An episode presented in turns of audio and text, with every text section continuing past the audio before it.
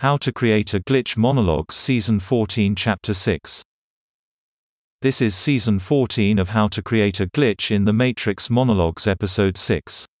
In this episode we will be talking about how social systems use appropriation to prune the social identity of group members pursuant to the social directive. In a previous episode we talked about the principle of conservation. Namely that identity is never created or destroyed, but rather, it moves from person to person through appropriation.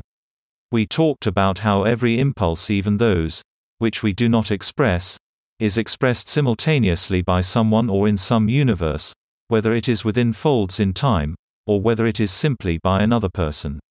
We talked about how a gateway precedes all social intersection, how archetypal gateways produce convergence in both directions of time.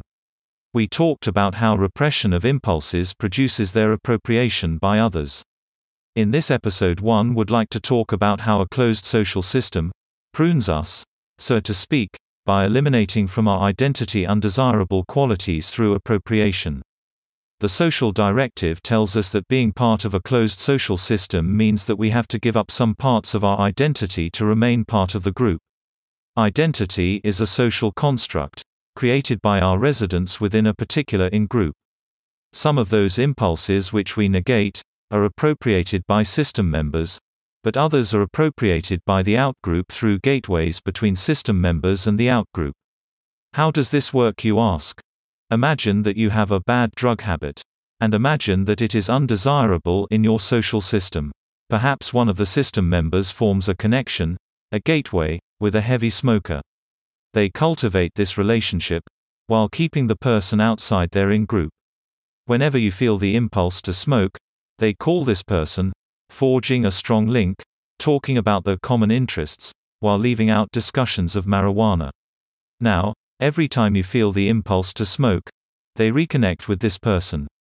The end result of this gradual process is the appropriation of the impulse by the out-group member.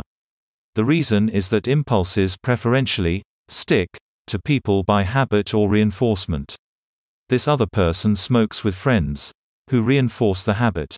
This means that, and in general, habitual impulses flock to those with the social reinforcement to facilitate them. Now that's one example. But what if we are talking not about drug use, but faith in God?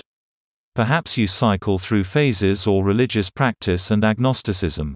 Your social grouping views your religious preoccupations as deleterious. This group member forges a relationship with someone who is affiliated with the same religion, but is highly religious. Whenever you form the impulses to practice, they rejuvenate this bond, by calling the person. Gradually the impulse is unworked from your unconscious mind and appropriated by the lifestyle of the religious person. You can see this process at work in your life by asking yourself the following questions. Who does my significant other have in her life outside our social grouping? What do I have in common with those people individually? What happens when she communicates with them to my lifestyle choices? In time, by analyzing your own behavior, you will discover that your personality, through the social directive, is being molded to eliminate what are viewed as deleterious features by those around you in your social grouping. Now, the opposite is also true those within your social grouping may find their negated impulses appropriated by you. Thus it is possible to accumulate impulses that are unwanted. The process through which this happens is othering as explained in a previous podcast. Social in-groups will divert deleterious qualities and impulses to someone by othering them. This is most often done by comparing them to some out-group member and connecting with that member when you begin to exhibit deleterious features. Now, as also explained in a previous podcast, the individuals who enter our lives at given periods reflect an archetypal gateway. Every person in our life is bonded to us by some commonality, our identity convergence with them going forward and backward in time.